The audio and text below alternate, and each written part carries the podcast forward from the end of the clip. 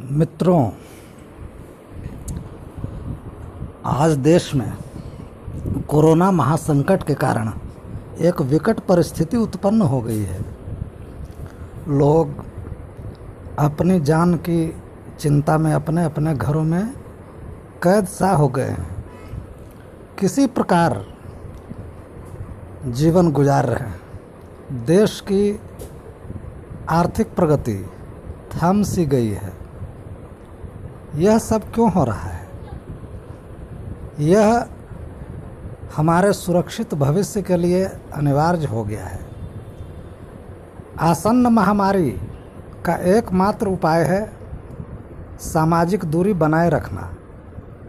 मैं मानता हूँ कि यह अत्यंत कठिन काम है, क्योंकि हमें बचपन से सिखाया गया है कि मनुष्य एक सामाजिक प्राणी है और समाज से अलग रह करके एक दायरे में बंद कर, न तो वह अपनी मानसिक प्रगति कर सकता है, न आर्थिक प्रगति कर सकता है, और न अपने मनुष्य होने के अस्तित्व को सिद्ध कर सकता है।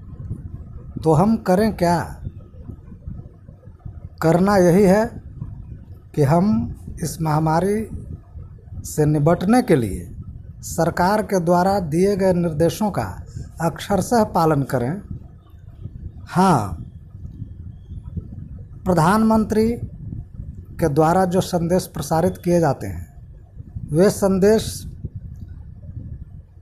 राष्ट्रहित में हैं। बाकी कुछ उपक्रम जो उनके द्वारा बताए जाते हैं, उन्हें मानना ना मानना ऐच्छिक है। यह अनिवार्य नहीं है।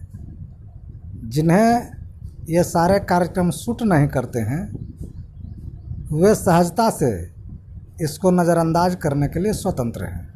लेकिन जो बचाव के निर्देश दिए गए हैं, उनका पालन राष्ट्रहित में है। हम अपने घरों में अपने परिवार के बीच हैं, यह एक बहुत बड़ी बात है। एक सकारात्मक लाभ यह दिख रहा है कि इतने दिनों में पर्यावरण के क्षेत्र में बहुत बड़ा फ़ायदा हमें मिला है।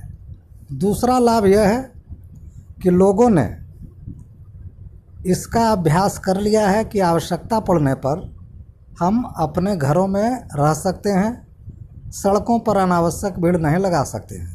मेरी राय तो यह है कि तीन सौ पैंसठ दिन का कैलेंडर बनाकर भारत के किसी न किसी शहर को प्रतिदिन एक दिन के लिए लॉकडाउन कर दिया जाए, यह प्रयोग कितना सकारात्मक होगा, यह समझने की बात है।